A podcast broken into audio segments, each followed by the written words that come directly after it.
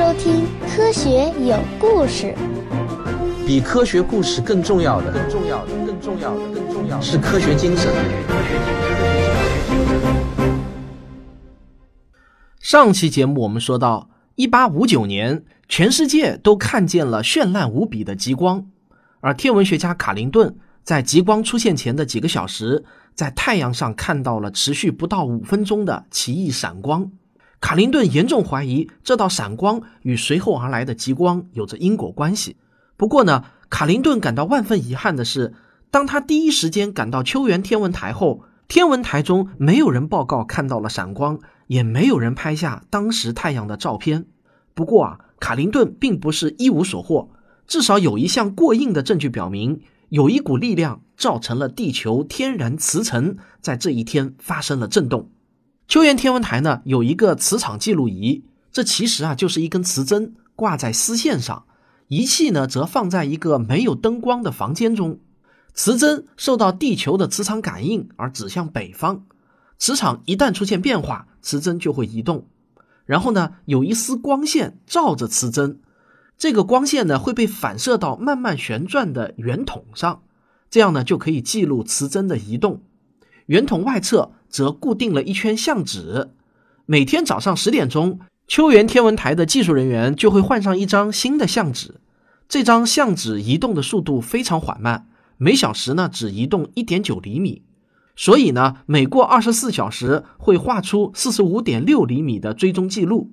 在地球的磁场受到干扰的时候，磁针就会抖动，纸上呢就会刻下起伏的线条。天文台的人给卡林顿看了九月一日和二日的纸卷，虽然最终记录到的比例很小，但就在卡林顿看到耀斑的同时，地球磁场曾经波动了一下，仿佛呢被一记磁性拳头敲打了一下。令人意外的是啊，这个干扰大约持续了三分钟，但是却花了七分钟的时间才恢复正常。看来这是更不容易忽视的干扰现象。假设这不是巧合，那么卡林顿看到的闪光通过了 一点五亿千米的距离后，重重地打了地球一拳。那个时刻一定让人觉得很混乱，也有点可怕。但这种攻击并不完全是猛击型的。离第一次干扰十八个小时后，卡林顿又看到天文台的磁针开始转动，幅度超过十一点二十分的那一次，也打破了几十年来秋园天文台所收集的所有数据的记录。事实上，卡林顿在秋园天文台的那一天，磁针一直在颤抖，磁场风暴虽然减弱了，却尚未完全平息。不过磁场记录仪啊，只能算是间接证据，非同寻常的主张呢，就需要非同寻常的证据。卡林顿说他看到了前人从未看到过的现象，这就是一个十足的非凡主张，那没有过硬的证据啊，是根本无法让其他天文学家相信的。但是卡林顿有一项有利的条件，这就是他的名望。大家都知道啊，他是一个对细节一丝不苟、近乎于痴迷的人。尽管缺乏证据，但是他的说法啊，还是开始在天文界四处流传。很快呢，就出现了第一位自愿作证的人。当时啊，有一位叫霍奇森的绅士，也是十分受人尊敬的太阳观测专家。他发明了特殊的接目镜，可以用来观测太阳的强光，但是呢又不会伤害到人的眼睛。当然他也是皇家天文学会的会员。霍奇森站出来啊，说自己也看到了与卡林顿同样的现象，这就让卡林顿大大的松了一口气，确信自己不是看花了眼。不过卡林顿啊，有着一个科学家非常优秀的品质，就是啊，他坚决主张他们两人呢不要进一步的交换观测信息，而是要等到下次皇家天文学会开会的时候，直接把经过深思熟虑的想法向会员报告。这就体现了科学研究的独立性。在等待天文学会开会的期间，各地纷纷传出极光造成灾难的报道。看似美妙的极光不知如何瘫痪了电报系统，导致世界各地无法进行通信。就像现代的国际互联网被中断了一样，我们现代人离不开互联网，但是在十九世纪的时候，企业呢都是利用电报来进行货物和股票交易的，政府啊也依靠电报获得情报和新闻，士兵呢则利用电报和亲友保持联系。但是在卡林顿看到耀斑后的几天内，这些联络在大自然的阻挠下无法保持顺畅。比较轻微一些的影响呢，是这种干扰造成了不便，比如极光让巴黎和其他地方的铃声同时响起，让负责收电报的人以为有新的信息进来了。但是严重的时候啊，极光可能会导致生命危险。比如在美国费城，有一名电报员在测试发信设备时就遭到了严重的电击。这些系统在线路上使用电流来标记纸张，接收传入的信息。电流如果猛然升高，纸张就会着火，整个电报站就会笼罩在呛人的烟雾中。在挪威的比尔根，当极光出现的时候，电流突然变得很强烈，操作员冒着可能受电击的危险，手忙脚乱地拔掉仪器的电源，才将设备抢救回来。那到底是什么原因导致了一八五九年的这次大极光呢？两个多月后的十一月十一日，英国皇家天文学会的成员在伦敦的萨默塞特大楼集合，大家充满着期待。会员们穿着时髦的双排扣的长外套，配上做工十分精致的领结，全神贯注地聆听着卡林顿和霍奇森先后上台报告。卡林顿向大家展示了当天他所画下的精密图纸的放大版，之后呢，他把这张图寄放在了学会的房间里，让无法参与这次会议的成员也可以随时的欣赏。然后他坐到听众席上，听霍奇森讲述他看到的现象，心里呢则焦虑着，想知道两人的说法是否是吻合的。还好，霍奇森的说法和卡林顿的大致类似。他说啊，当眼前出现一颗比太阳表面还要明亮的星星时，他非常的惊讶，耀眼的光线照亮了旁边太阳黑子的边缘，就好像大家看到乌云的银边一样。观测的时间点也和卡林顿说的一样。然而，霍奇森对大家坦诚，他真的是吃了一惊，而爆发的过程一瞬间就结束了，所以呢，他没有来得及画下精确的图像，只是画了一张素描图。后来呢，他也把该图留在学会的房间中供人观看。今天我们查阅文献可以看到，学会的编辑期刊提到了霍奇森的素描画得很好，并且还在会议中引起了一阵的骚动。但是不知道为什么，期刊内容里只有卡林顿画的图，直到现在我们也找不到霍奇森画的图了。会议结束后呢，大家都被卡林顿说服了，所有的成员都相信在太阳上，或许啊，应该说在高于太阳表面的地方，真的发生了前所未有的现象。他们把这种现象称为太阳耀斑，请大家记住这个词啊，这将是我们这个节目中最为重要的词汇之一。它也是当今太阳学研究中最为至关重要的一个现象。耀斑和极光是否有关联呢？当时啊，天文学家们争论不休。卡林顿甚至还把秋园天文台的报表展示给大家看，指出耀斑出现时磁场发生了剧烈的变化，并且告诉听众们，令人难以置信的是啊，强烈的磁暴正好跟极光同时出现。他觉得这两者之间的关系很重要。不过卡林顿也并没有断言，他的态度呢是科学怀疑论的典范，他只是指出同时出现的巧合值得我们进一步的深思。卡林顿之所以如此谨慎啊，是因为他跟其他人都无法找出一种可以把太阳爆发的威力传送到地球的机制。如果真有关系的话，那就需要有一些新的物理理论才能解释。在没有理论的当下，两个现象就像巨大深谷两侧的柱子，中间没有任何桥梁。很明显啊，卡林顿没有犯下业余天文学家常犯的大错，就是只看到一次特例就得出惊人的结论。我们现在很幸运，有一百五十多年的时间来进行事后的判断。现在来看呢，卡林顿看到的太阳耀斑事件是天文学发展史上的一个关键点。那一年，太阳突如其来地展现了力量，造成了地球上的混乱。天文学家们不得不匆忙地投入研究，以了解太阳的本质。以前关于太阳的研究处于落后状态，天文学的重点在于标出星星的位置，为航运提供保障。但是在卡林顿看到耀斑的那一年，德国的科学家在光的分析上有了重大的突破，使天文学家由此得到研究太阳组成的方法。这些技术能用在太阳上，也就能用来探索其他的恒星。一八五九年的天文大事件让人类意识到太阳的磁场能量可以袭击地球，只是当时的天文学家难以知道这种袭击到底能强到什么程度，还有没有可能比一八五九年这次更强呢？这个谜底一直要到一百四十四年后的二零零三年才被揭晓，答案再一次震惊了全世界。当然这是后话，我们暂且按下不表。秋岩天文台当时的负责人呢，是新上任的天文学家斯图尔特，他详细查阅了耀斑前后的磁场记录仪的数据，他发现卡林顿看到耀斑出现的前后都发生了强烈的磁暴。根据格林尼治平时的记录，第一次开始于八月二十八日的午夜，第二次呢则在九月二日黎明前的几小时内。虽然从两次磁暴的曲线来看仅仅是昙花一现，强度很弱，但是这两个时间段的磁场是十分的混乱。斯图尔特深信啊，这三次事件之间有着某种联系，他开始从世界各地的磁场观测站收集资料，所有其他观测站都有这两次磁暴的记录，但是却没有一个观测站注意到和耀斑一致的微小变化。这是因为大多数观测站都是依靠观测人员每隔一小时人工测量读数。事实上呢，如果没有摄影记录设备连续工作来记录数据的话，秋园天文台团队的工作人员也一样会错过这些微小的磁场变化。斯图尔特认为这其中一定包含着非常惊人的科学道理，值得深入的研究。不过斯图尔特并不是唯一被太阳磁暴迷住的人。好，我们上个小广告。自古以来，我们就有著名的哲学三问：我们是谁？我们从哪里来？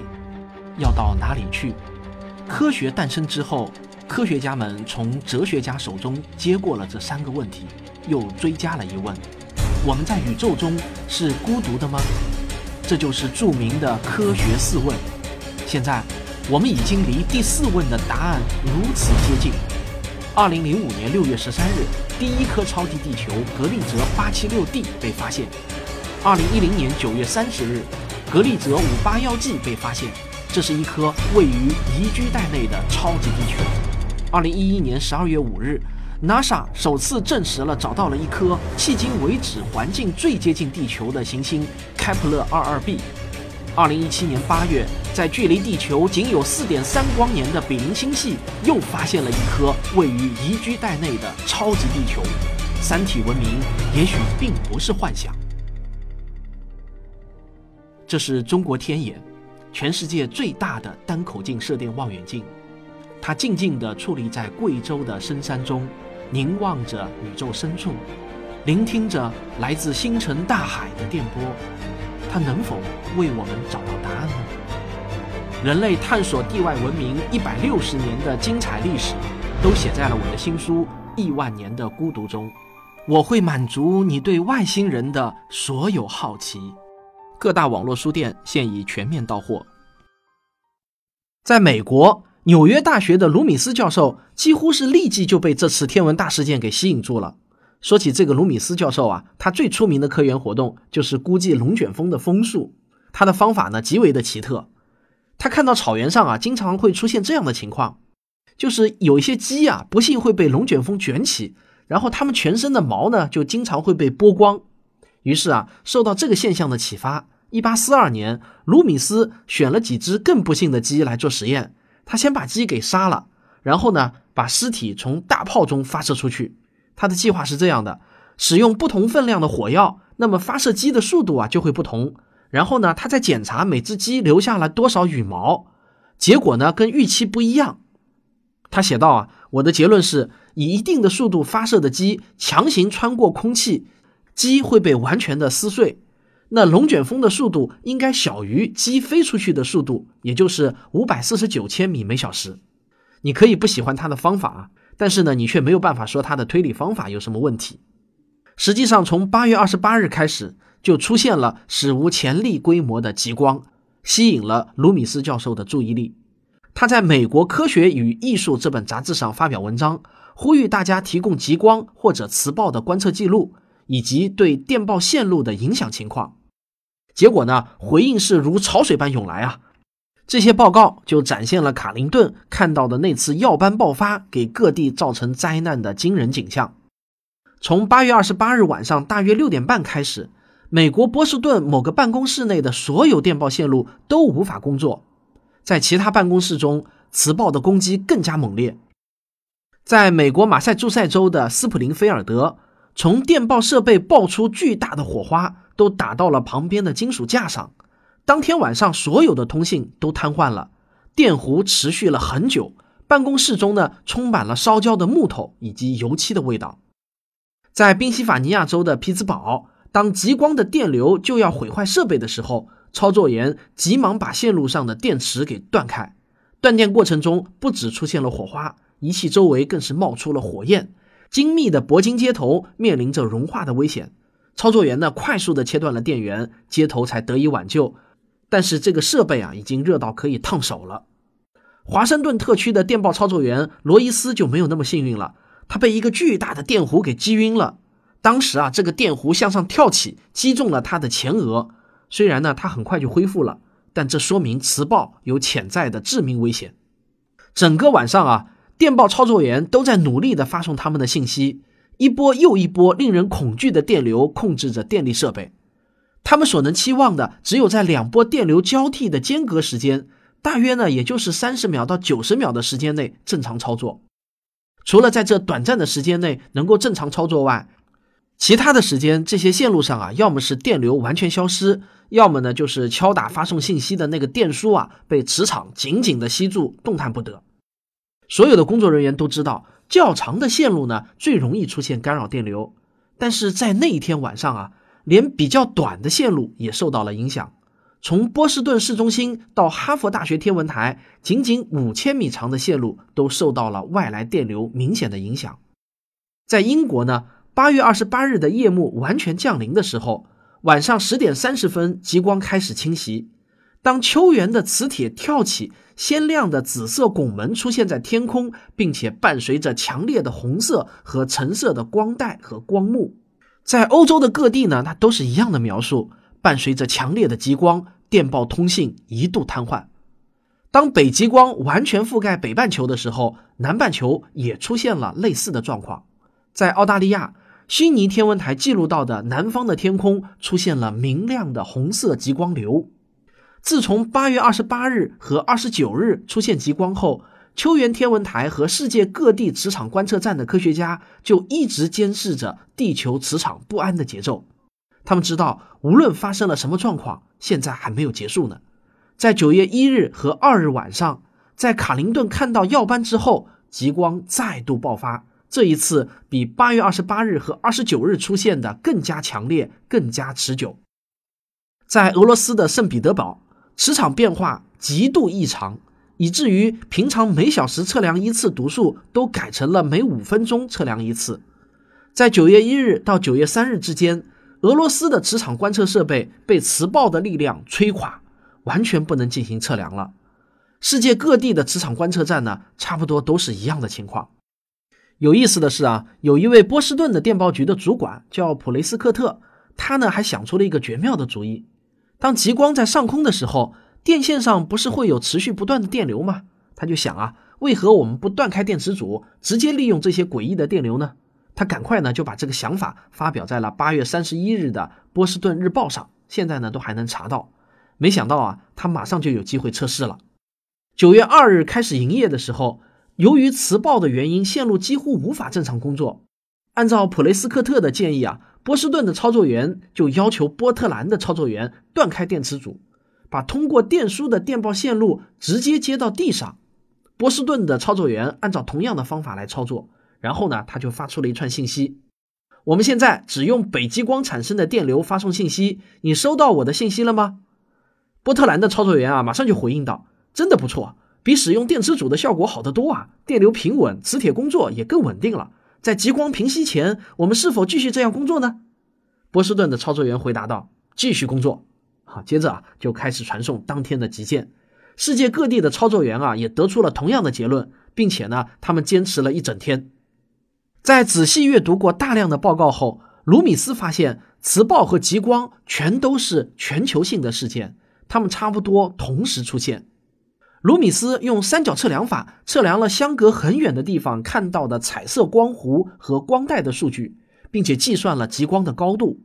通过光弧的特征，他估计极光底部大约距离地面八十公里，光带自光弧上升起啊，就像是恐龙脊背上用来防御的尖刺，一直向上升起八百公里多高，宽度在八公里到三十二公里之间。在所有的报告中都显示，光带呢大致是呈南北走向的。卢米斯对极光的迷恋并没有局限于最近出现的极光，他开始寻找之前留下的记录。他很快发现，北极光与南极光啊总是同时出现，并且两者发生的地方分别覆盖了北极与南极地区。卢米斯还得出了极光发生的频率随纬度的增高而增加的结论。越往北边，极光出现的次数就越多。在北美洲的五大湖岸边，你可能每年都能看到几十次的极光。卢米斯的所有研究成果更加证实了一八五九年的极光的规模是前所未见的。电报收威胁的故事呢，也凸显了这一事件的可怕。人们突然感到有很多的不确定性，地球上已经发生了无法解释的事情。之前人们一直认为啊，引力是穿越空间的唯一力量，这是人们第一次看到这种与引力无关，但是呢，却能够直接影响地球的现象。核心在于卡林顿看到的耀斑。突然啊，对于耀斑如何能引起极光和磁暴的探索和揭秘，变成了一件极为重要的事情。对于卢米斯而言，他坚决认为极光和电报系统瘫痪有着密切的联系。几位目击者都描述了极光静止和移动时的景象。极光的样子啊，就好像在风中飘扬的红旗。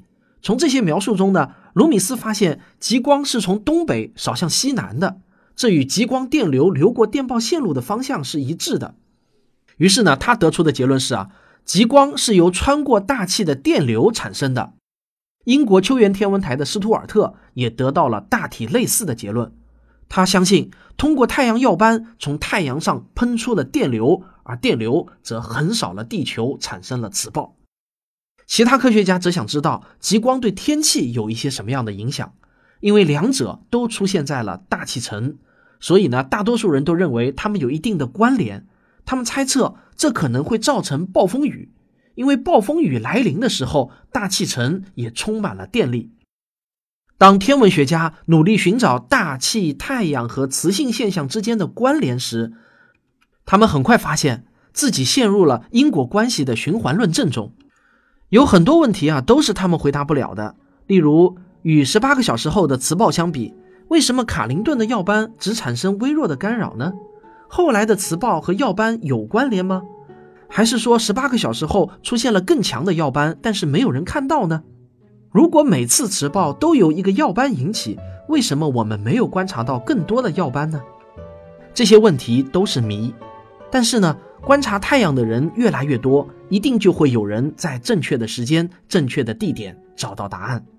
这时候的天文学家们最想弄清楚的事情是啊，太阳到底是由什么组成的，在它内部发生着什么样的反应，为什么它会那么亮呢？当然还有，到底是什么触发了太阳的耀斑？这些谜题啊，咱们下期接着说。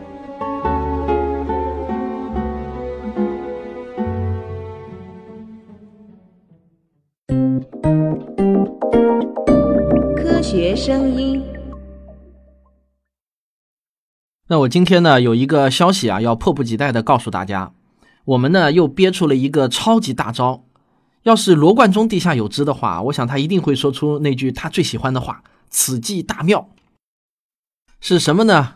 大家知道啊，科学声音除了免费的音频节目外，还有一些要花银子的产品，例如啊科普书籍、付费专辑、付费视频专辑、线下演讲会等等。或许呢你都想要，但是一想到要花银子啊就犹豫了，这个完全可以理解。我自己啊有时候也为了是不是要买一个九十九元的付费专辑也犹豫个半天，最后呢还要靠扔硬币来决定。现在啊我们想出了一个双赢的主意，你可以用一点点既有意义、花的时间也不多还很有乐趣的工作来跟我们兑换我前面说的那些好东西。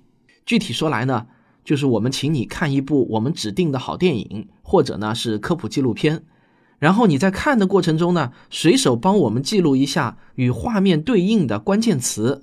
比如你看到一个男人在哭，你就记录下男人哭，或者什么宇宙飞船、外星人入侵之类的关键词。平均来说啊，一分钟记录一个这样的关键词就够了。完成一部两小时左右的电影呢，我们就会给你记两分，你只需要三分，就是相当于看完两部九十分钟左右的电影，你就能跟我们兑换一本我亲笔签名的新书《亿万年的孤独》。当然能兑换的好东西啊还有很多很多，基本上呢都是两分三分就够了。关键是啊，有一些兑换的好东西啊是非卖品，你想花银子都是买不到的，比如我和吴老师书籍的精装版，市面上是没有的卖的。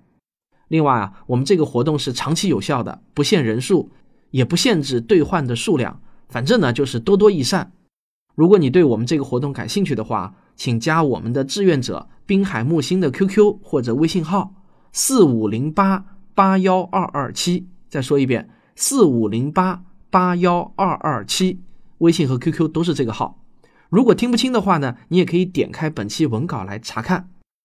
好，这就是本期的节目，如果你喜欢的话，请别忘了点一下订阅，咱们下期再见。